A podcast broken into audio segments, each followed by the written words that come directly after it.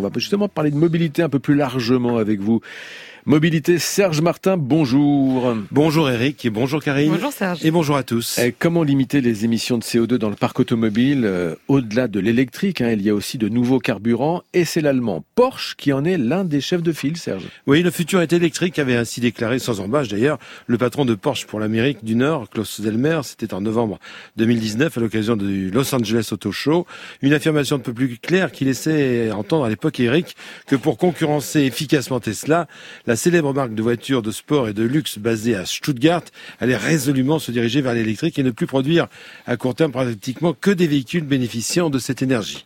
Mais voilà, le constructeur allemand qui a atteint l'an dernier des records historiques, tant en chiffre d'affaires qu'en termes de bénéfices d'exploitation, a depuis, depuis mis un petit peu d'eau dans son vin. Oubliez pour le moment l'intention de vendre plus de 80% de véhicules électriques à l'horizon 2030, toujours soucieuse de réduire les émissions de CO2 et autres polluants, la firme allemande a semble-t-il décidé de ne plus proposer à court terme que des véhicules électriques, mais de développer parallèlement son carburant non issu du pétrole, le e-fuel.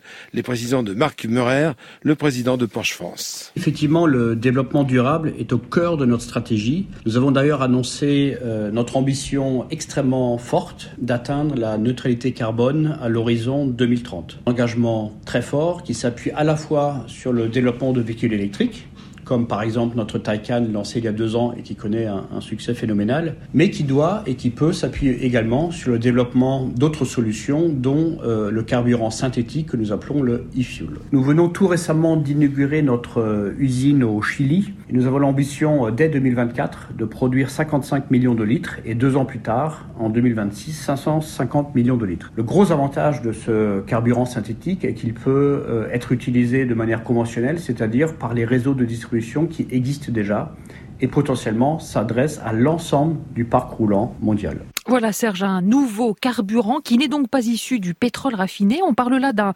carburant de synthèse destiné à alimenter les voitures thermiques qui du coup ne sont pas prêtes de disparaître. En effet, euh, Karine, un carburant vert, comme on l'appelle déjà chez Porsche, destiné à alimenter des véhicules thermiques qui ne vont pas disparaître du jour au lendemain. C'est le moins que l'on puisse dire. Entre la crise des semi-conducteurs qui pénalise grandement la production automobile et la situation en Ukraine qui fait flamber le prix des matières premières et donc de l'énergie, ces derniers mois ont ainsi montré ou démontré s'il le fallait que la voiture électrique à batterie n'était plus la seule réponse au défi de la transition écologique. D'où le fait, mais aussi l'art, de ne pas mettre tous ses œufs dans le même panier et ainsi de diversifier son offre. Marc Meurer. Chez Porsche, nous croyons effectivement beaucoup en l'avenir de l'électrique, mais euh, tant qu'il y a de la demande, et elle est encore très forte actuellement, nous pensons euh, que le carburant vert, les e-fuels, ont un bel avenir devant eux. Notamment pour les véhicules à venir, mais aussi pour l'ensemble du parc roulant, et c'est quand même 1,3 milliard de véhicules qui constituent le parc roulant mondial. En fait, ce e-fuel présente deux gros avantages. Le premier, c'est qu'il utilise de l'énergie renouvelable, qui par définition est infinie, pour sa production. Et le deuxième intérêt est qu'il absorbe du CO2 ambiant dans l'air, qui donc le rend neutre en utilisation. 1 milliard 300 millions de véhicules dans le monde, c'est impressionnant. Alors si le constructeur allemand souhaite se donner une image plus respectueuse, l'aspect commercial reste malgré tout évidemment capital.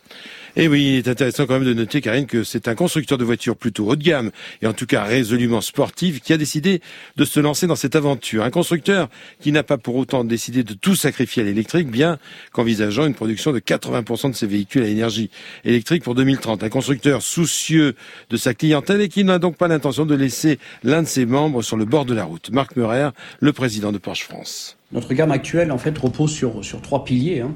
Les véhicules thermiques, les véhicules hybrides et les véhicules 100% électriques comme le, le Taycan. À l'horizon 2030, nous pensons que 80% de notre gamme sera électrique et que nous aurons toujours 20% de véhicules thermiques. Jusqu'à quand?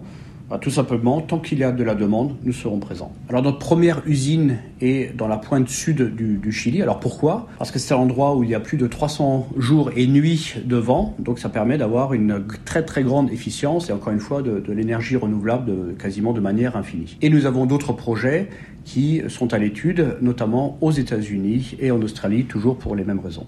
Un constructeur qui a donc décidé dans un premier temps de mettre à profit ce carburant d'hiver pour assurer la pérennité de sa marque en compétition. Et c'était en effet dans le sport automobile, Eric, que Porsche a une fois de plus trouvé son banc d'essai, une compétition qui lui sert ainsi de laboratoire afin de pouvoir y tester ces nouveaux carburants dits propres. La chronique mobilité de Serge Martin, votre chronique Serge est aussi sur l'appli France Inter.